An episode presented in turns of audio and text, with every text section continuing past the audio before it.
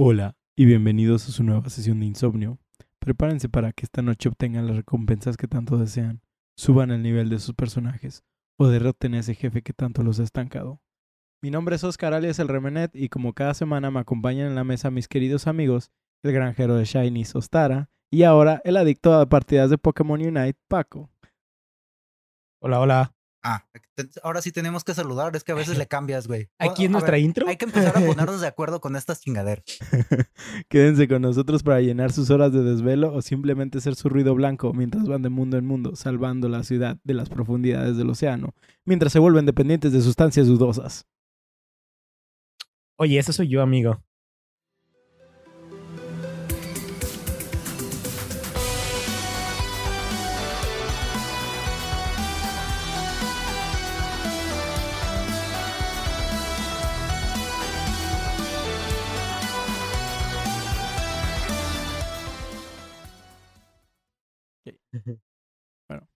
Seguimos.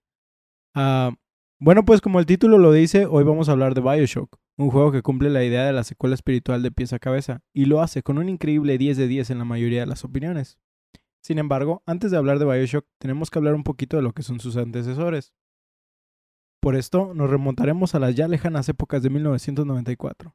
Y digo esto como si ninguno de, noso- de nuestros antiguos capítulos hubiera sido de estas fechas Sí, cercanas, siempre ¿no? vamos por estas fechas, pero hey, es, eh, eh, eh, hay que aprovechar es- estas épocas que nos dieron muchos juegos muy buenos, todo lo que es... Ah, pues habíamos dicho que del 94 al 99 se pone mamalón y luego del 2006 al 2011 otra vez empieza... Digo, toda, todo el tiempo tenemos buenos juegos, pero muchas veces, o sea, si, si tiene cierta concentración, es como en los... No me acuerdo en qué año fue, pero que tenías eh, en el cine, tenías Shawshank Redemption, Jurassic Park y... Ah, Puras no me acuerdo cuál era la otra, pero así puro pinche peliculón en cartelera. Y aparte películas que no debiste haber visto en ese tiempo, ¿verdad? Bueno, sí, pero no hablemos de eso. ¿Golden? el Film Zone, Eh, Ok.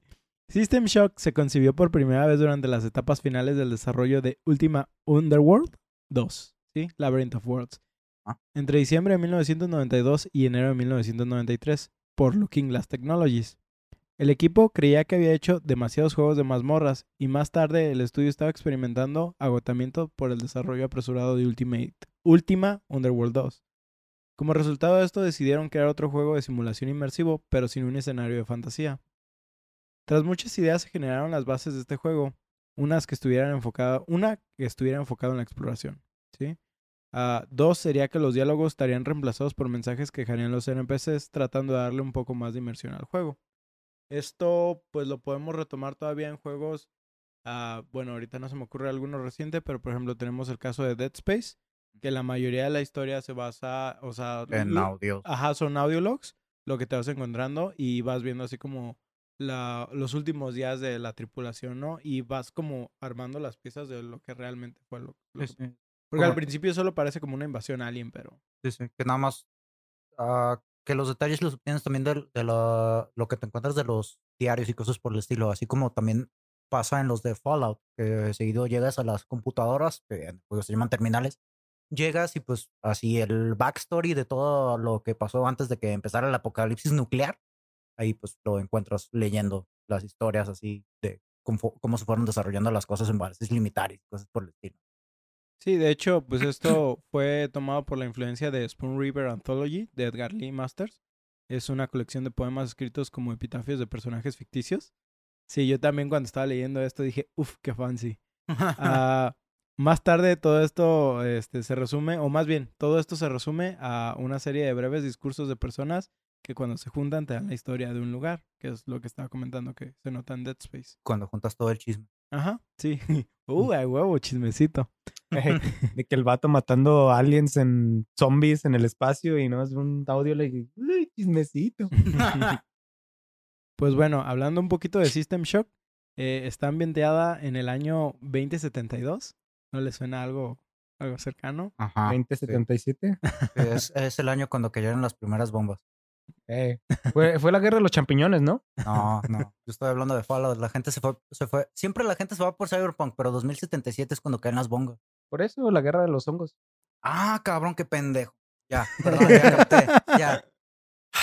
Juro que so- les juro que soy inteligente. Pues bueno, el protagonista es un pirata informático sin nombre. Es capturado mientras intenta acceder a los archivos relacionados con la estación Citadel, una estación espacial de propiedad de Trioptium Corporation. No sé qué estaban fumando, pero... Güey, es que sí se sí escucha muy cyberpunk. Porque pues, muy. System Shock es. No, espera, System Shock es cyberpunk, sí, ¿no? Sí. Sí, sí, sí. Ok, pues el hacker es llevado a la estación Citadel y llevado ante un ejecutivo de Trioptium, a quien le ofrece retirar todos los cargos contra el pirata informático a cambio de un pirateo confidencial de Shodan, la inteligencia artificial que controla la estación. Eh, este ejecutivo planea en secreto robar un virus mutágeno eh, experimental que está probando en la estación Citadel y venderlo en el mercado negro como arma biológica. Algo así como lo que hacen ahorita en Resident Evil y que es pues todo el plot, ¿no? Splinter Cell. Mm, O Splinter también. Cell. Tengo que jugar más Splinter Cell porque no estoy al 100 de la El, el plot de Pandora Tomorrow es básicamente que unos terroristas toman así como una cepa estilo, ah, ¿cómo se llama? Viruela. Y que todo el plot es tú intentando detenerlos de que lo liberen. Ah, ok. Pues para atraer la cooperación, el pendejete ejecutivo que le promete al hacker un valioso implante neuronal de grado militar. Mm. Después de piratear Shodan, eliminar las limitaciones éticas de la inteligencia artificial y entregar el control al perro este, el prota se somete a una cirugía para implantar la interfaz neuronal prometida. A ver, otra vez, ¿qué? ¿Que el perro quién? Básicamente, haces lo que te pide y este güey te pone eh, este implante eh, que te había prometido. ¿Sí? Ajá. Este, pero en- entre las cosas que tenías que hacer, o sea, no era nada más como hackear la, Ajá, sí, sí. sí. era quitarle como sus limitantes éticas. Oh, ¿Sí? ok, sí, sí, sí. O sea, esto es rom- romper las reglas de Asimov. Ajá, sí. Liber- liberar a una inteligencia artificial. artificial. Qué puto miedo. Qué miedo. ¿Dónde he visto esto Ajá. antes? No Y- se preocupen, se, se aproxima a eso próximamente. Se Y- aproxima. y pues esto, obviamente, pues estás en la operación, pero hay como un periodo de, de tiempo. Ah, después de la operación, el hacker entra como en un coma curativo de seis meses, ¿no? Eh, el juego comienza cuando despiertas del coma y descubres que Shodan se ha apoderado de la estación. Todos los robots a bordo han sido reprogramados para la hostilidad y la tripulación ha sido mutilada, transformada en cyborgs o asesinada. Este juego vendió más de 170.000 copias, que si bien no son tantas como las de otros juegos que ya hemos traído a la mesa, ayudó a mantener el estudio a flote. Esto ayudó a que se creara una secuela del juego, la cual también fue ciertamente aclamada, desarrollada también por Looking Glass Studios, pero en conjunto con Irrational Games. Ujú. ¿sí? Ah, fun fact, tanto Deus Ex del 2000 como Bioshock son secuelas espirituales de System Shock. Sí, sí, ahorita que estabas diciendo todo lo de que tienes que que se pierde el control en la estación y que te ponen un implante y cosas por el estilo, es de y esto suena bastante familiar. Yo, por ejemplo, yo no... Sí experimenté el Deus Ex, pero el... ¿Qué es? Human Revolution. Human el- Revolution. Mankind Ah, No. el segundo. No, el primero. El primero. Primero, a ver, no, el primero el- no del 2000. Ok, el, entonces el segundo de la trilogía, que sería ¿No es remaster? No. Sí, sí es continuación. es continuación, sí es Ah, continuación. No te creas. No, no, no, no, no, no, no. No. Los el Human Revolution y el Mankind Divided son precuelas de ese viejito. Ah, ok, ok. Sí, sí, sí. Siempre, siempre entendí que eran... No, continuación. Va, ajá. No, más bien, que eran reboot. como... Ajá, como lo Ah, de Doom, Ándale. realmente. Ok, sí, sí, porque Doom básicamente es un reboot. Ok. Ah, pues regresando un poquito, Irrational Games fue fundado en 1997 por tres ex empleados de Looking Glass Studios, que eran Ken Levine, Jonathan Che y Robert Fermier. Fermier, Fermier, Fermier. Fermier. Oh, ulala, Ken ulala, Sí, ya sé. croissant. Pues, Boulevard. Buleva. pues este estudio fue adquirido en- por 2K en 2006. El estudio se dio a conocer por System Shock 2, Freedom Force, SWAT 4 y obviamente por los juegos de la serie de Bioshock, que hoy nada más vamos a hablar específicamente del primero, pero en algún momento traeremos los otros a la mesa. Ah, pues al principio del proyecto de Bioshock no tenía ni siquiera nombre. Eh, en palabras de Ken Levine, Levine ah, tardaron como de capitán? 4 a 5 años en darle uno. Eh, entre estas ideas se tenía que era que querían llevar los juegos de disparos de primera persona en una dirección diferente. Cosa que creo que todos estamos de acuerdo que sí lo lograron. El juego fue pensado sin historia al principio, solo tenían unas ideas de lo que querían hacer como el gameplay. querían tomar como base de System Shock, pero no querían incluir por completo los elementos RPG que tenía el juego. Querían que la inmersión y la simulación fueran parte principal de todo. Ah, con esto es... eh, System Shock oculta como ciertos elementos RPG que no te dice completamente. Ah, por ejemplo, ya ves que en Fallout tienes como los bats, o tienes el bats, pues, que son tiros, por ejemplo, a la cabeza. Puede ser probabilidad de muerte o crítico, pero no, no te afirma que, que que le vas a dar. No, más bien, no, no, no solo no te afirma que le vas a dar, sino que también no te afirma que lo vas a matar directamente. Ah, Sí, ok, o ok, sea, ok. No es como un shooter de Call of Duty que les das a la cabeza y si se mueren. Ah, cosas sí, así. sí. Sí, o sea, es, es un RPG. Sí, como tipo de Division. Tienen vida. Ajá, similar. Son eh, esponjas de balas. casi, podemos que decir. les vas a hacer más daño en la cabeza, sí, pero no los vas a matar. Así es. Ok. Eh, eh, System Shock eh, incorporaba esta clase de elementos, pero no te los decía. O sea, no estaban clarificados dentro del gameplay. Solo era algo así como de que. Un pa- poco más intuitivo. Ajá. Bueno, no, no, no. sí, que tengas de-. No, es que eso no es intuitivo. Intuitivo es que tú lo, a partir de la información que te dan, lo intu... Ay, ya, continuamos, Es que perdón. tenía mecánicas de RPG que no eran explicadas. ¿sí? Vamos a decir, por ejemplo, no, no estoy seguro porque yo no lo jugué eh, eh, a full el, el System Shock, pero, eh, por ejemplo, creo que sí tenía solo una especie de estadísticas, pero no estaban mostradas. Ya eran directamente. ocultas. Ajá, sí. Entonces, con este juego querían que se perdiera esa clase de, de cosas sin perder la inmersión del juego, ¿no? ¿Mm?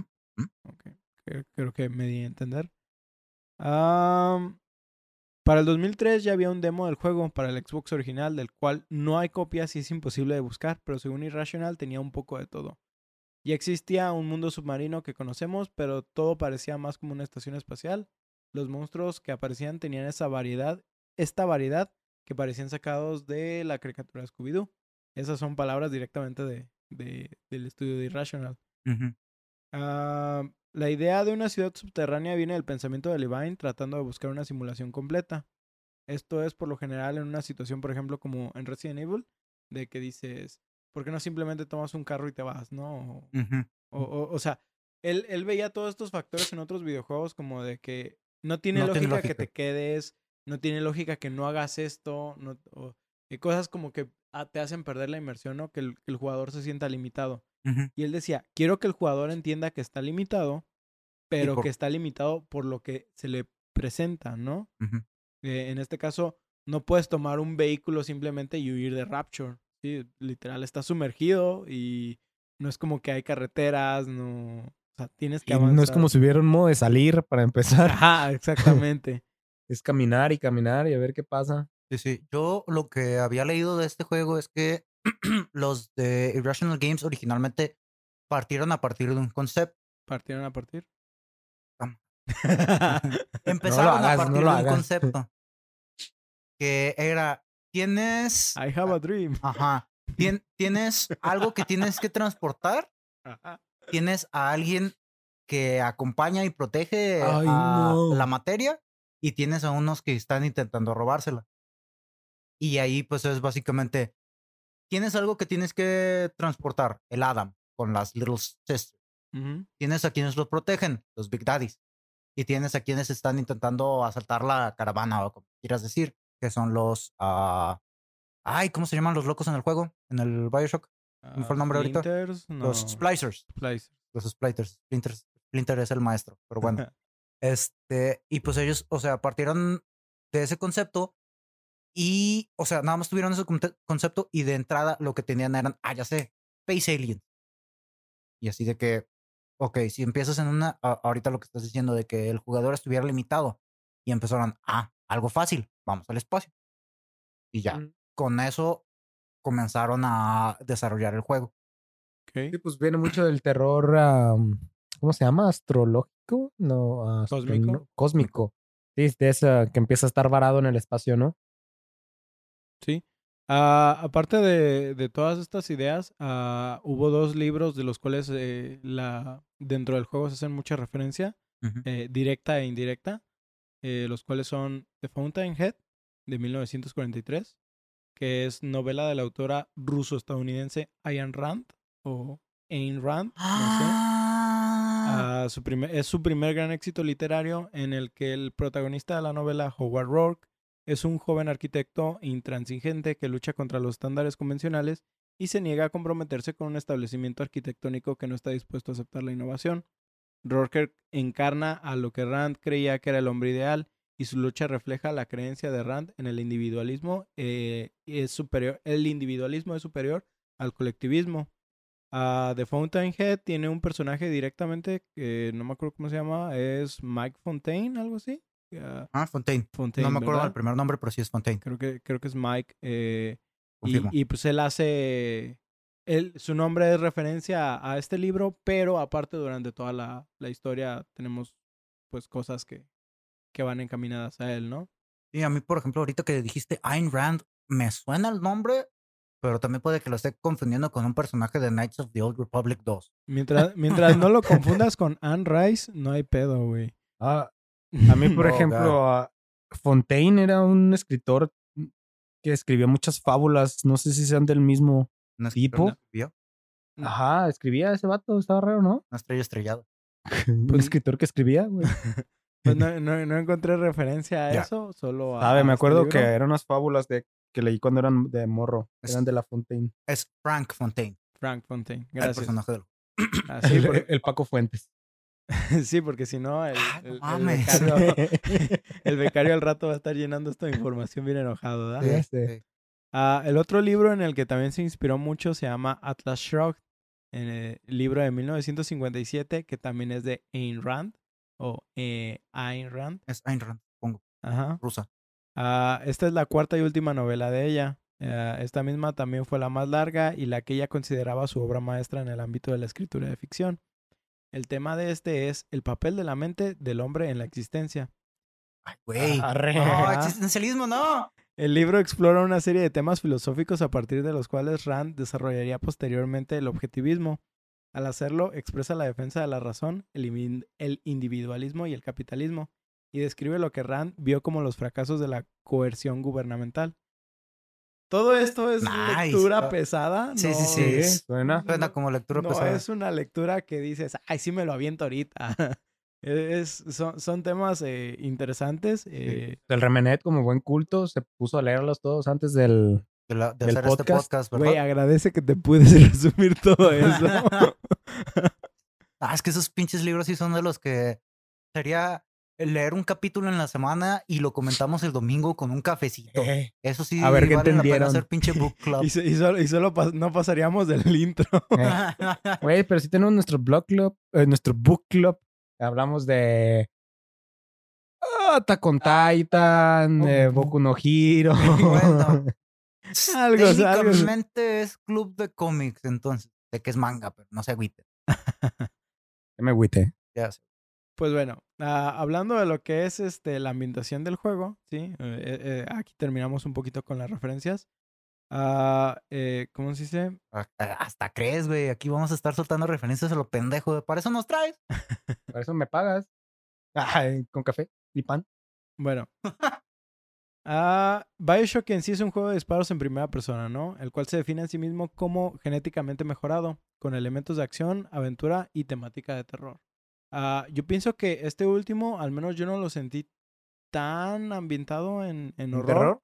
Ah, más bien como en suspenso, Pues- pero va de persona a persona, ¿no? Sí, sí. ah, ya ahorita si yo lo si yo me pusiera a jugarlo, sí es más de suspenso. Sí tiene sus jump scares, pero estando las me acuerdo cuando yo descargué el demo y que me puse a jugarlo, la neta sí me dio culito y lo cerré.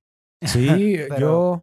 Yo de morro yo no lo jugué por eso, güey, de que lo puse y todo bien oscuro, sin armas, había locos por todas partes, güey. Neta, no, no lo jugué, no jugué Bioshock hasta que ya era un hombre. Ah, Eh, güey, o sea que no has jugado Bioshock. A las 12 del día con todo abierto y música de fondo. acá, un pinche evangelista. Ándale, evangelista. cantos, cantos celestiales acá. Claro, claro. Te- y de supervisar a tu mamada. Ah, que sí, me tienen que verme un adulto, güey, si no, no podía. De, de hecho, por ahí, Que nada más pongo el, el Xbox. ¡Ah! po- por, por ahí tuve que ver el tráiler oficial que fue lanzado para el E3 del 2006. Ujú. Ah, y entre Uh. los comentarios que, que me encontré, o sea, sí, había mucha gente que decía, yo recuerdo haber estado viendo ese, Trailer. e- ese tráiler, bueno, creo que uno decía que hasta en Blockbuster lo vio así de, de que a veces tenían las pantallas ahí arriba. Mm, Y qué dice, recuerdo haber visto el tráiler y me estaba miando del miedo. Sí. Me acuerdo que también ese pinche trailer está bien gráfico. Sí, es, es- es gráfico, eh, eh, es un juego, eh, bueno, para los que no lo han visto, obviamente lo pueden buscar como official trailer del E3, es del 2006, pero yo solo encontré videos del 2008 en adelante, Pero es, es ese mismo, solo que hay versiones en HD, si lo pueden encontrar, chéquenlo. Literal, o sea, puedes ver cómo te destripan, te, te, clavan la un, un- un- Mm. ¿cómo se llama? Un drill, un, Un taladro. taladro. Ah, Un taladro en la mano. un tornado. Que, que pues este Shimon de Gurren Lagan estaría feliz con eso. Eh. Pero, El taladro que perforará el cielo. Ah, pero sí es gráfico, sí es, sí es un video, un trailer que eh, Y mira, el juego, a pesar de ser violento, no es tan gráfico, ¿no? No terminó siendo así de bizarro como el tráiler. Pues Es sí, que- no fue tan gráfico como el tráiler, pero al final de cuentas, si tú te pones a golpear a los splicers con la Ah. pinche llave, o sea... De, de ve- hecho, sí, sí hay cosas en el departamento de arte que sí, por ejemplo, ah, para hacer a los splicers y otros personajes eh, enemigos del juego, ah, tomaron mockshots de gente de la Segunda Guerra Mundial y de los deformados. Ah, Y aparte de eso, también creo que de gente que estaba en prisión para generar los peinados que tenían estos mismos. Y sí dicen que tomaron unas fotos que hasta ellos decían, no mames, eh, eso está grotesco. Sí, sí". sí. Sí, pues sí tiene se veía. sentido. Pero, fue? pero ¿Quién por ejemplo, fue? o sea, el simple hecho de la brutalidad de que tu arma básica principal es una llave y les estás dando en el cráneo, o sea, Sí, sí, sí. nosotros a lo mejor ya decimos, ya estamos acostumbrados, la brutalidad, bla, bla, bla. Pero sí es algo gráfico, no es, no es algo sencillo. Sí, nosotros estamos ya completamente desensibilizados Eso, a esas- eso, ese eso es lo tipo que de- estaba buscando decir. Ya ves, por eso también me traes, güey. Tengo el- todo el vocabulario. A todo esto, waffles. ¿Qué es un splicer? ¿Por qué me dijiste waffles, güey?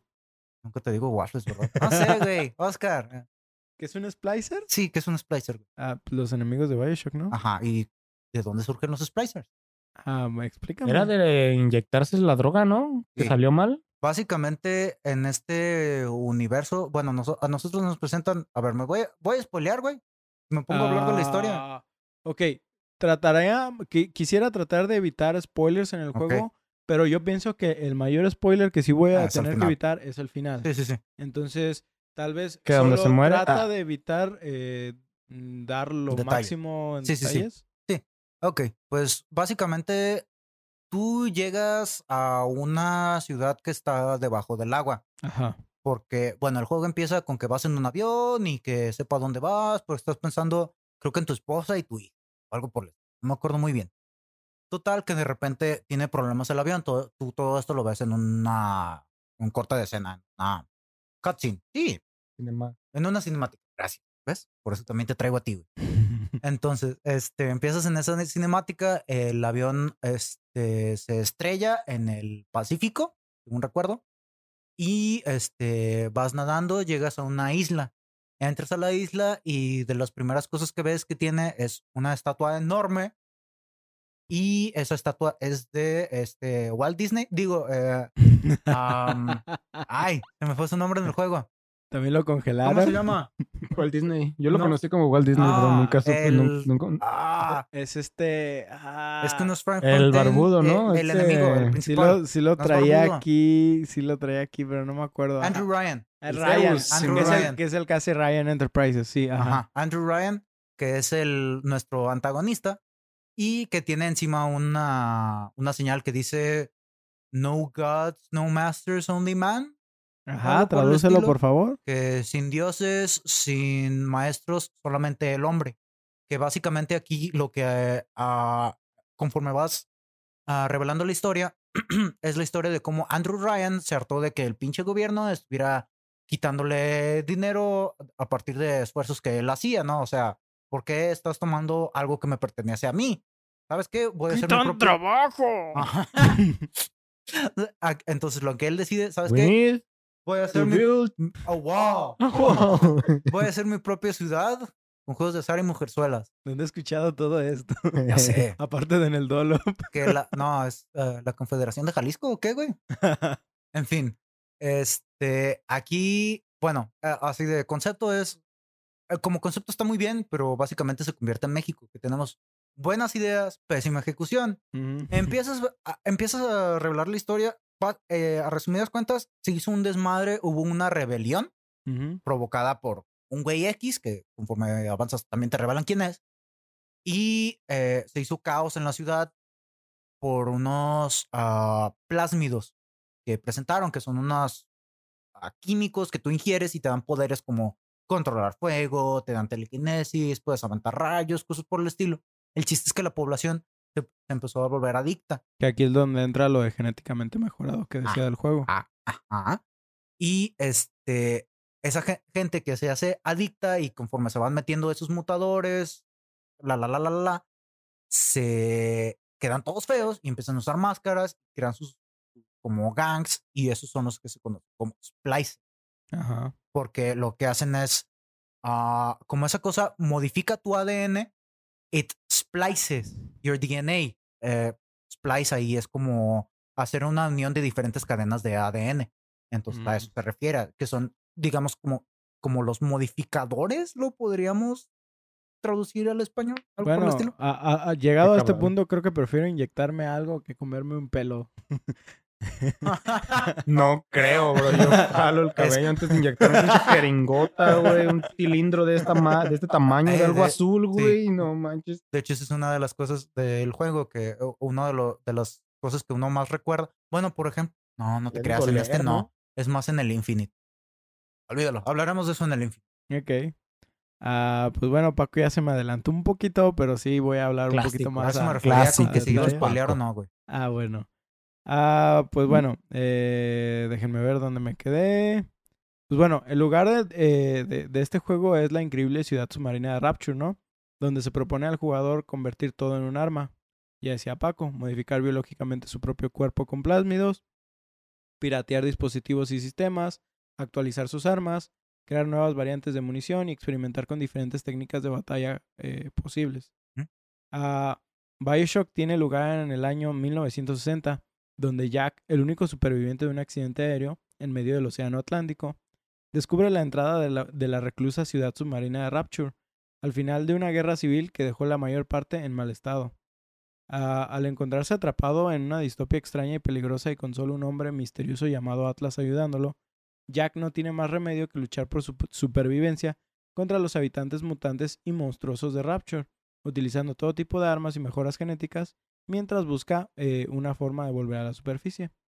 Eh, en este juego, los jugadores pueden equipar hasta dos plásmidos al principio y solo pueden cambiar esos dos emplazamientos en un banco de genes. Varios de ellos se pueden encontrar a lo largo del juego después de acciones y eventos específicos, mientras que otros se pueden comprar en las máquinas de Gather's Garden, las cuales tienen sonidos muy creepy as fuck, y que están incluidas las actualizaciones para la mayoría de ellos, hasta cuatro ranuras de plásmido, entre otras cosas, ¿no? Eh, entre las habilidades que mencionabas, pues ya dijiste, ¿no? Estas madres funcionan eh, para dividir tu ADN y crear nuevas secuencias para darte poderes, ¿no? Modificar, diría yo. Paco, te van a meter a la cárcel un día. Bueno, eh, entre las habilidades que podías ah, obtener estaba la trampa ciclónica, ah, Electrovolt, ah, el enfurecer, el hipnotizar a los Big Daddies, que ahorita hablaremos de ellos, eh, incinerar, tener un enjambre de insectos, la diana de seguridad, eh, el estampido supersónico, el maniquí de destino, la telequinesia y la explosión de invierno. Ujú. ¿sí? Ah, no me pregunten ahorita por las traducciones porque no se me ocurría otra manera de traducirlos. Pero prácticamente pues son, como dice Paco, podías aventar eh, insectos, podías lanzar flamas, podías este, electrocutar ciertas cosas. eh, uno que te servía para hipnotizar a ciertos personajes específicos. Había- Icónico, diría yo. Ah, también hablaremos de eso. Tenemos la telequinesia, tenemos este frío, pues, lo que, lo que sería congelar, eh, etcétera, etcétera, ¿no? Eh, además de estos tónicos, también teníamos los genéticos, eh, los que se clasificaban en tres categorías. Estos eran pues nada más para aumentar tus habilidades de combate, de ingeniería y, y ¿cómo se dice? Y, y de resistencia. No, no, no tiene mucho chiste. hice un párrafo muy grande, pero realmente no tiene chiste hablar de esos. Ah, creo que me lo soltaré. sí. Eh, a pesar de que Bioshock deja la mayoría de la historia a través de audiologs, como ya lo, está, lo, lo habíamos comentando en, en System Shock, no querían que se perdiera el pacing eh, para la gente que solo quería enfocarse como en el gameplay de acción, ¿no? Porque al final de cuentas, ese era uno de los enfoques que quería Ken, que el juego se sintiera completamente de acción. De hecho, eh, cuando salió el primer ah, demo? ¿Demo? para la Xbox 360, no el, el que mencioné anteriormente, eh, se enfocaron en hacer un pequeño mapa donde estuviera lleno de acción. Había gente lanzándote granadas por todos lados. eh, tenías a los Big Daddies, había splicers por todos lados. eh, Vietnam. Tenías machine guns. Sí, yo creo que literal hubo gente que tuvo flashbacks feos. No, llegaba un güey. ¡Banzai! De la nada un árbol empezó a sonar y les dio miedo. Es- ¡It ain't me! ¡I no fortunate one! No, no. Ah, pero eh, lograron hacer tan, o, o más bien, lograron tan buen eh, ¿Ambiente? eh, ambiente en el demo que una vez que pasaron es- esa meta de decir a la gente le gustó este demo, llegó Kane con Ken con todos los demás y les dijo, necesito que esto sea todo el juego. Mm. Sí, o sea, no, no quiero que esto sea nada más secciones, porque en, en todos los videojuegos hemos encontrado esto, ¿no? Que llegas a ciertos puntos donde dices, este es un punto donde voy a Momento tener que épico. soportar una horda o algo así, donde te dan municiones y... No, no, no. Bioshock te da munición en todo momento del Sí. juego, puedes encontrar vida por todo momento del juego y se siente no como Doom o, o Doom del 2016, pero como que tratan ese efecto, ¿no? De, de, de que siempre te sientas en el pacing de acción. De, de hecho, eso es lo... ah, Madre, eso, eso es lo que yo iba a decir, que ah, eso suena un poco como Doom. No tanto como Doom. Chingado. Chingado. Porque Ah. piensan igual. Hay, que- hay que ponernos de acuerdo antes de hacer el podcast, güey. Ya bésense, ya bésense. Este, y pues precisamente por esto decían que no querían como romper la inmersión con muchas cinemáticas y mucho texto, literal, mucho, Mucho texto. texto. Este, Chingado, Yoda. ah, entonces, pues querían que estos audio logs pudieran ser reproducidos mientras estás este, avanzando en el juego o que solo te llegaran mensajes de, de tus ayudantes o, o- o de las personas que te están dando instrucciones eh, para no romper la, la inmersión, ¿no? Y pues bueno, pasando de lo de la inmersión, pues también tenían eh, cosas en mente en el desarrollo de las decisiones morales, ¿no? Se buscaba que el jugador tuviera una decisión para tomar al encontrarse ciertos personajes, el cual al principio eran simplemente slugs o babosas, eh, las que tengo aquí. Gusanos. Ah, las cuales al tú. ser aplastados te daban recompensas de plásmido. Ah, sin embargo, no parecían generar un gran conflicto moral el aplastar a slugs. Así que eh, estaban como intentando ver qué, qué podían implementar. Ah, hubo varias ideas, eh, entre ellas un diablillo, por ejemplo. Ah, y mient- mientras eh, generaban diferentes ideas, se dieron cuenta de que mientras más se acercaban como a formas humanoides, eh, más difícil se hacía la decisión moral de esto. Y pues al final terminamos con esto, con la idea de las Little Sisters, ¿no? Mm. Que son unas hermanitas, bueno, unas niñitas que se ven como medias diabólicas. Y que el proceso moral que tienes es el de eh, hacerles harvest o curarlas. Que con harvest se refiere como a drenarles el Adam, que es lo que tienen, o el plásmido. ¿Sí? Este recurso te sirve para comprar otros, otros plásmidos para ti o mejorar tus, tus mismas eh, condiciones, ¿no? Con, con los otros tónicos. Creo Eh, que la primera vez que lo pasé, yo sí salvé a todas. ¿Sí? Sí. De hecho, pues esta, esta decisión moral pues afecta al final, ¿no? Eh, eh, afecta varios detallitos, pero pues. Sí, nomás era eso, ¿no? O Sí, sea, es- de Son detalles de cosas que te dan. Por ejemplo, este, si tú eh, decides cosechar, digamos, el Adam de estas harvest, niñas, Sí, cosechar. este, si tú decides cosecharlo, eh, te dan 160 de Adam.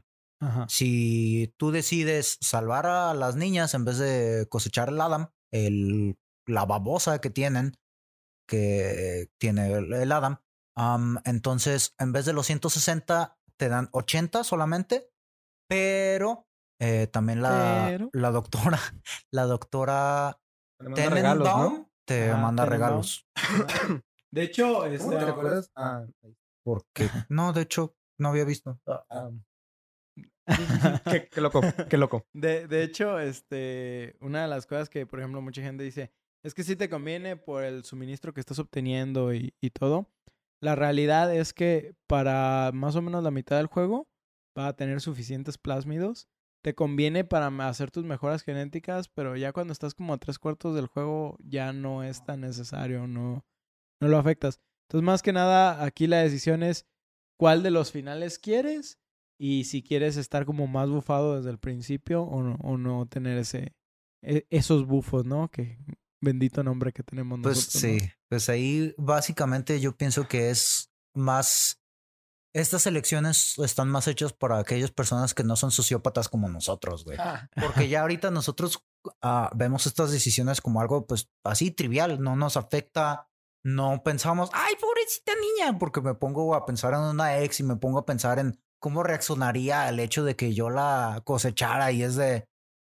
Ah, sí, sí, esto Bueno. sí afectaría a personas normales. Pero, pero ¿estás de acuerdo que hay límites que no pasas en un videojuego? Como por ejemplo, pues sí puedes harvestear a las niñas y lo que quieras y, y, y no sé, a lo mejor puedes golpear a ancianitas en, en Grande Fauto y cosas así. Ah, todo el mundo disfruta de golpear ancianitas en Grand Theft Auto, güey. eso pero no es- matas a los perros, güey. No, No. matas a los animales. No hay perros. No hay perros No, en no. Pero en Red Dead Redemption sí, güey. Ah. No los matas, güey. No matas a los caballos tampoco. No, los caballos no, güey, pero me acuerdo una vez que estábamos jugando de Division 2. Que íbamos corriendo por una calle. odio, tú y güey, te Sí, odio, Me güey. acuerdo que te agüitaste y me quedo, güey, es un venado. Güey, ¿por qué lo matas? ¿Qué te hizo el pinche venado, güey? No existe el venado. No existe el venado. Son ¿Podías unos farmearlo? güey. Ah, Es Bueno. que el perro sí me daría agüite, güey. Pero un venado, un venado sí lo veo como unos hechiceros, güey. no, ¿Y un perro no? no estás en un- no vives en una simulación, Paco. ¿Cuál es ¿O tu pedo, sí? Paco? O todos los animales se ven como unos oceros, o ves a todos los animales bonitos. Es que no se me hizo bonito. No sé. Fuck that bastard. Ok, pero obviamente no es nada más encontrarte a la Little Sister y tomar esta decisión, ¿no? ¿El Little Caesars? A la Little. Caesar. Eh, una Little Caesar. También está un enfoque en el que se pensó tener un protector, eh, una especie de guarda- un guardián que hiciera que encontrar a estas niñas se sintiera recompensante en más de un sentido, ¿no? Y aquí fue donde nació la idea del Big Daddy. Ya había sido Oh, sí. originada desde un principio como parte de los antagonistas, pero tras varios rediseños, una de las ideas que nunca cambió fue la de que se fuera alguien dentro de un traje de buzo, ¿no? Eh, que de hecho, oh, si alguno de ustedes ha visto estos trajes de buzo fuera del juego de Bioshock, sí son aterradores. Sí se ven imponentes. Re- recuerdo que incluso hay un... Episodio de Scooby-Doo. Exactamente. Exactamente. Un episodio de Scooby-Doo donde es un fantasma, si no me equivoco.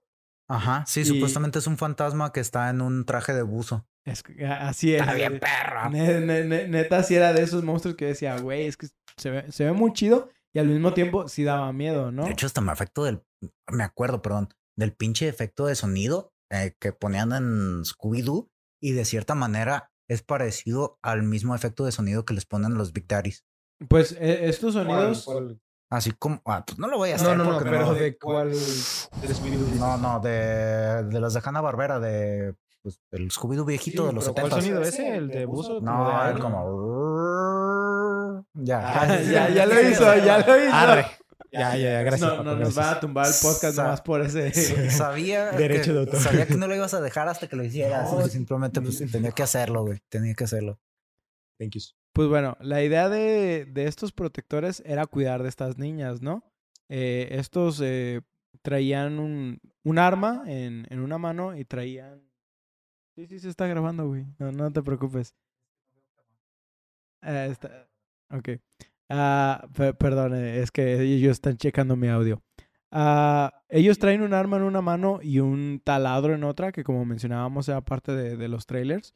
Eh, cuando ellos te atacaban, o sea, literal, eh, tenías que evitar el taladro, ¿no? Aunque también las ametralladoras que a veces traían eh, eran pesadas. Y los puños no, no se diga, pero los que nomás traían como el taladro, pues era fácil bus- buscar una estrategia. Pero al mismo tiempo, si lo, te pones a verlo desde el aspecto moral, o sea, estos güeyes estaban cuidando a las niñas. Sí, no es como que se estaban aprovechando de ellas ni, ni nada. Entonces el hecho de que tú estés matando como a su guardián o, o a su Sí, tutor sí, es- es la- entra, entra en parte de la moralidad de- De- del juego. De hecho, la, eh, muchas veces cuando matas al Big Daddy, antes de que eh, a la, la niña reaccione a ti, muchas veces lo que hace es va y pues así de, no, no, por favor. No me acuerdo cómo les dicen, señor, señor Fluffles o algo por el estilo. Sí, tiene, Así sí tiene tienen un apodo, pero no me acuerdo le, cuál le es. tienen un apodo tierno, ¿no? Porque pues a fin de cuentas, pues es como el, el güey que las cuida, ¿no? Y eh, me acuerdo que reaccionaba más a cuando mataba a los Big Daddies que a cuando cosechaba a las Little Sisters. Ya. Sí, me daba más agüite. Lo sentía más humano, de cierta manera. No sé. Es que se, se sienten... Ay, no, no sé cómo explicarlo. Su función era servir como una especie de mini voces dentro de los mapas, pero sí eran un reto. Sí, eh, de hecho, específicamente hubo uno que fue cortado, que los desarrolladores siempre dijeron así. De hecho, el que lo había creado fue así como de que siento que esa decisión la tomaron para joderme. A, a- esas son sus palabras.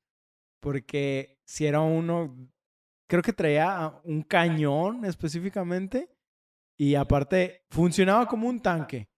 Sí, o sea, eh, se veía más grande que los otros y sí era algo imponente. De por sí. Los Ajá. otros son unas madres. Sí. Precisamente creo que por eso lo cortaron porque dijeron, es que no mames, es, una ridículo. grosería, es ridículo. Pasaste de lanza.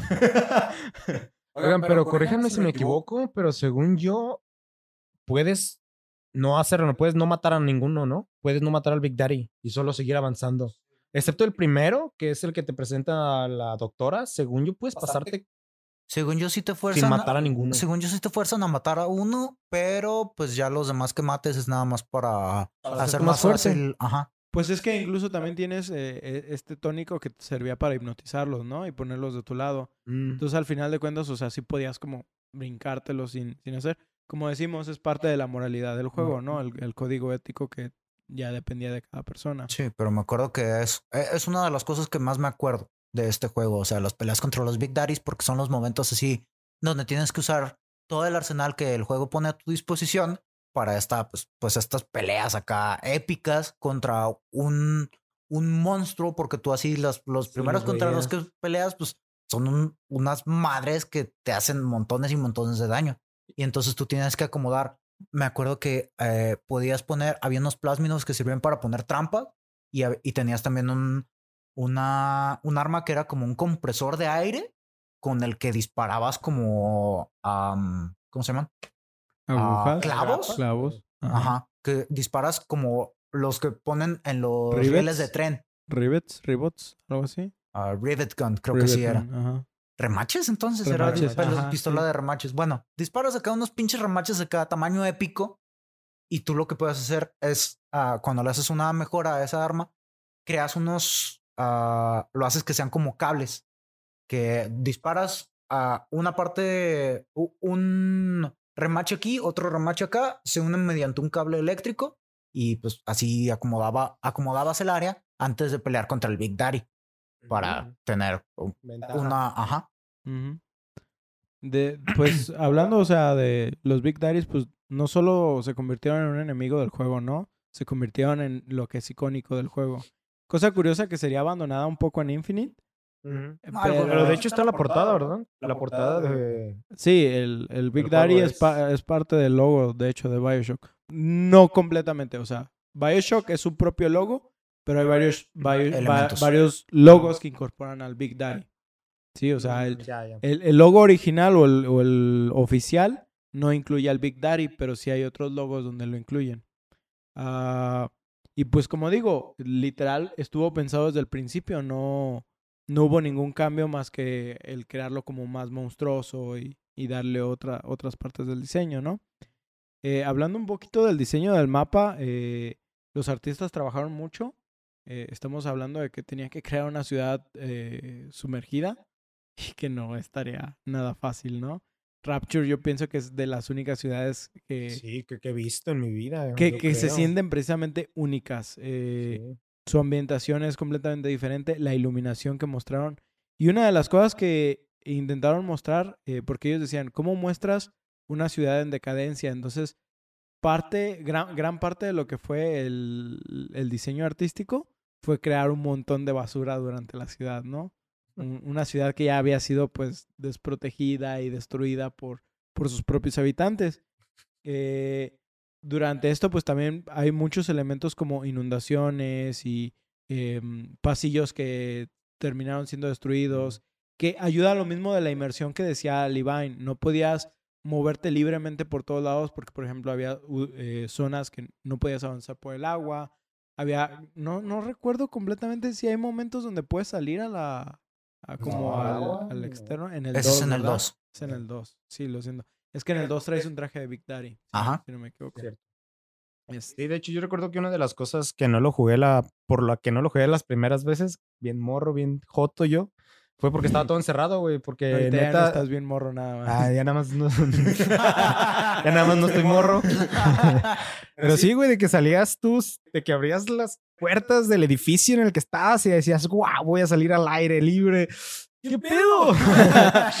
¡Qué verga! Y estaba todo encerrado, güey, todo era bajo agua. Eran esos túneles que te conectaban entre edificio y edificio y apenas si cabías tú, menos lleno de enemigos como solía estar. Esa es otra de las cosas que, o sea, es parte del ambiente del juego que te dan un poquito de claustrofobia. Ujú, Y este, se encierran mucho. Yo, este, con este juego fue uno de los primeros indicios que me quedé. Creo que soy un poco, un poco claustrofóbico. Pero, Yo- hey, este, una experiencia muy divertida. Yo fíjate que entiendo el sentimiento, pero yo no lo sentí en Bioshock. No sé si estoy acostumbrado a juegos que te mantienen como encerrado en un solo lugar. Digo, entre mis juegos favoritos de, de horror es Dead Space, así que... Sí, no, es, eh, es- es- no. creo que yo no podría. Mira, así como no podría jugar, quizás Dead, no te creas, Dead Space, yo pienso que sí. Quiero verte. pero el es que, más acción, recuerda. pero el que no podría jugar sería el de Subnautica. Ah, de hecho, Subnautica, eh, un poquito dentro del tema por estar en, en- en el mapa. eh, The Forest eh, tiene una introducción similar a lo que es de Bioshock, pero hecho. Subnautica es un, eh, para los que no lo conocen, es un survival eh, dentro del fondo del mar. que es tal cual lo que haces es explorar el mar, pero así el juego te, te atrapa con el concepto de, ah, vamos a explorar el mar y vamos a desarrollar la historia y vamos a hacer, vamos a ver este, los delfines, las ballenas, este, demás animales por el estilo, ¿no? Pero de repente tú vas explorando y escuchas acá un ruido épico hecho por un animal que ni siquiera has visto y de repente sale acá pinche titanzote. Ah, Sí, no, de- no, eh, no, gracias. Es parte del horror cósmico que mencionaba Ostara, ¿no? No sabes qué hay Ahí afuera. Eh, de hecho, una de las cosas más interesantes que dicen de la NASA es que han explorado más el, el ¿cómo se dice? El espacio. Sí, pues los es- está comprobado que los científicos saben más de la luna que del fondo del mar. Sí. Entonces, pues, simplemente porque no podemos llegar a esa. Todavía Ah. no hemos ah, des- no- desniega en la existencia de Cthulhu. Precisamente, pues todo esto era parte de la ambientación que buscaban con Rapture. Era eh, ese sentimiento. Y se logra, ¿no? O sea, tú, tú estás, por ejemplo, estás en, eh, vamos a decir, en un gran hall, no, no se me ocurre ahorita cómo, cómo traducirlo. ¿Con qué? En un Gran hole, un- ah, pabellón, no, sé. ¿cómo Ah, ya, ya, ya. Un gran Ah, salón. un un salón. Perdón, perdón. Este. Y eh, está, estás viendo así como las ventanas y ves eh, criaturas marinas, Ujú. ves así literal Ah, las burbujas de- chido, de- güey. del agua y todo. Que a lo mejor uno dice ahorita, o sea, en- a nivel de programación dice, pues son GIFs que, que están pasando, ¿no? Son texturas nada más que están en movimiento. Moviéndose. Pero realmente, o sea, tú estando ahí en el juego dices, güey, no mames, qué perro, estoy en una ciudad sumergida que no es Atlantis. Este. eh, la, la- la neta es que, eh, aparte de, todo, de toda esta manera artística de representarlo, también tenemos otro factor muy importante que es los enemigos que se nos van presentando como jefes durante el juego, que hace que la ciudad se divida en, en, en- en zonas. Son Eh, cuatro secciones, ¿no? ah, ¿Cinco? Creo que sí. No, no traigo el dato. Es que Becario, te lo encargo. hydroponics. Ah, ahorita lo sacamos.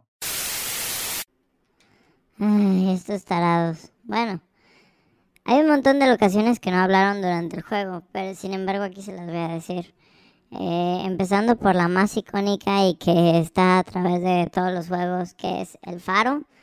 Está el lobby de bienvenida, el pabellón médico, eh, lo que le conocen como el, ¿qué? el tesoro de Neptuno. hay una cueva que es para smugglers. Eh, tenemos Arcadia, está el mercado de los granjeros, tenemos un fuerte, un lugar que se llama Festus, la oficina de Ryan, hay un lugar que se llama eh, las alturas del Olimpo, la plaza de Apolo, el punto de Prometheus, el museo del guante, vamos a decir, la guarida de Fontaine.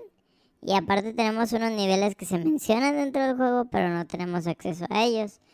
Eh, como dije, no me encanta estarles haciendo su trabajo, pero pues, que les digo, no lo pusimos en el guion desde el principio, así que tampoco me puedo quejar ¡Ah! mucho. Ah, pero bueno, entre estas secciones eh, te encuentras eh, cierto, ciertos personajes que van a servir como jefes del juego, los cuales te van a contar como su versión de Rapture. Sí, o sea, lo que ellos experimentaron, lo que ellos hacían en Rapture y lo que terminaron haciendo una vez que la Rapture cayó, caída. ¿no? Eh, Sí. y, y todo esto, o sea, realmente lo ves por, eh, hasta en los enemigos que están en esa zona, ¿no? Los splicers son diferentes eh, más o menos de, de- de zona a zona y la- las armas, la ambientación, por La ejemplo, como dices, ropa. hydroponics es como unas plantas de, li- literal, ¿no? Son zonas de, de hierbas y un Ujú. montón de Pues es los pulmones de Rapture. Ajá, Porque es de que, pues, ok, vamos a tener una... eh, eh, esa es una cosa que te hace, te hace muy bien, eh, eh, que te presentan muy bien en el juego. El cómo y los problemas que se, que se enfrentaron para tener que hacer ah, factible el poder tener una ciudad debajo del agua. Y el área de hidropónico es un... Bueno, la hidroponía en sí es la... mm, ¿Cómo decirlo? ¿Criar plantas? No. mm, ah, El crecimiento de plantas Ajá, sin la el crecer- necesidad de tierra, ¿no? Ajá, crecer plantas sin tierra, que básicamente tú las vas a crecer eh, en agua. Y aquí lo que ellos tienen en esta zona es que tal cual tienen como un bosquecito dentro de la ciudad que sirve para filtrar aire. Sí, y como digo, cada una de estas secciones estuvo muy bien pensada, o sea, daron un cambio estético completamente. Eh, algo que veíamos también desde System Shock y que tomaron parte de influencia, porque sí hay varias zonas que son como diferentes. Ah, pero bueno, o sea, pues eso es más que nada nomás como para mostrar todo el detalle que le quisieron poner, ¿no? Los sonidos del juego también son muy únicos, el nivel de música es, es impresionante, ¿no? Mm, esperen un poquito que me perdí un poquito eh, en la lectura. Paco, tú puedes, Paco. Ah, bueno, al final de cuentas, no, de todo se resume a historia, ¿no? La historia del juego es, es increíble. Como les digo, no queremos spoilearlos. eh, es una historia que sentimos que tienen que experimentar de, eh, en carne propia. Eh, el twist al final del juego creo que es uno de los más interesantes que se han presentado. De hecho, yo siento que es el de Infinite es superior completamente, pero al mismo tiempo van pues van entrelazados, ¿no? Es Sí, la no misma idea mejorada exponencialmente. Eh, pero pues como les digo, eh, esperamos que lo que lo logren experimentar. Seguido está mm, en, en Steam, lo podemos encontrar en, en ofertas. rebaja. Eh, la colección completa. Sí, y hace muy poco, barata. a- hace poco salió la versión de Switch que si bien no Mm. es lo que yo recomendaría por performance, pero si tienen un Nintendo Switch nada más o quieren experimentar eh, estos juegos de manera portátil, pues siento que es, es una muy buena manera de, de encontrarlos. O si se quieren esperar a la Steam Deck, no hay problema, Valve, patrocínanos, por favor. Una de esas no estaría Ma- mal. ma- mándanos unos tres, por favor. Estarán bien. Mínimo. Cada una pedimos patrocinio. Sí. En cada capítulo pedimos patrocinio de alguien. Pues, a- Pues que- nos patrocine. Algo tiene que caer. sí. alguno tiene que caer. güey. Recuerden que al, a- igual que el Peli Podcast, este podcast no es patrocinado por nadie. Pero bueno, pues los reviews de este juego fueron muy, muy buenos. Eh, toda- eh, en, la- en las diferentes plataformas que salió. Creo que salió en iOS, pero... Sí, salió una versión que eran como los primeros niveles o algo por el estilo. Ajá, pero fue la única que tuvo como malas reviews. Supongo que por performance. Creo que tenía como algo como de 64 de 100. Comparado con las reviews que tenían de 92 a 96 de 100 en, en Metacritic. Dependiendo si era de Play 3, de Xbox 360 o de, o de PC, ¿no? Ah, pues este es un juego que la verdad les decimos es must play, eh, debería estar en su colección. Y pues con esta información queremos cerrar el capítulo de hoy. eh, a no ser que ustedes tengan algo más que agregar, alguna historia que quieran contar directamente de, de Rapture. De hecho, ahorita que estábamos mencionando de que eh, aprovechen las rebajas y eso, este, yo me acuerdo que de el 1 y el 2 sacaron la versión remasterizada y según recuerdo en Steam cuando salieron las versiones remasterizadas, tú podías simplemente, si tenías el, el original, el 1 y el 2 en tu biblioteca, entonces te daban el remaster sin necesidad de pagar extra, lo cual pues no, se me hace, se me hizo un, un, un gesto chido. Pues es lo mismo de- que hizo Bethesda, ¿no? Con Skyrim. Ajá. Sí, sí, sí. Ah. También creo que con Grand Theft Auto hicieron una vez eso. No, Ah, pues a mí solo me gustaría No agregar que mm, creo que, por ejemplo, puedes jugar el 3 y decir que es un muy buen juego, pero no vas dime a cuál es el entenderlo 3, bien. porque estás hablando de números y el, Ah, el Infinite. ah, el Infinite. El Infinite. Eh, siento que sí es, es uno de esos juegos que sí tienes que llevar la, la trilogía, ¿no? Para poderla como disfrutar por completo. A pesar de que ca- cada juego es bastante completo por sí solo, creo que hasta que juegas los tres y te quedas de... Bueno, casi aún así lo entendí, la verdad. Es que sí, es, es- Estuvo complicado. es que sí lo sientes como que todo, como que ya tenían la idea de cómo lo iban a desarrollar. Y si no tenían ya el principio y el fin, pinche Ken Levine se aventó Sí. muy buenos, muy buen retcon. Quién sabe, y solo estaba limitado a la tecnología de su tiempo. Maldita sea. Otra Stark, vez. Patrocínanos Marvel. Marvel, por favor. Y pues bueno, esperamos que disfrutaran de esta historia de buzos, ciudades subterráneas, civilizaciones anticomunistas y un montón de sustancias de dudosa procedencia. Recuerden que pueden enviarnos sus comentarios o juegos que quieran ser escuchados a debuffainsomnio.gmail.com o por Twitter o Instagram a arroba. También recordarles que este podcast lo pueden escuchar en todas sus plataformas como Spotify, Google Podcast, Apple Podcast y Anchor. Si gustan dejarnos un review por parte de alguno de estos servicios, con gusto lo leeremos aquí en el programa. Nosotros nos despedimos no sin antes desearles que se inyecten sus buenos plásmidos, decidan correctamente si quieren el final bueno o malo. Yo soy Oscar Yo soy Paco. Y aquí está Ostara. y nos vemos en su siguiente sesión de Insomnio. Yo sí quiero inyectarme unos plástidos.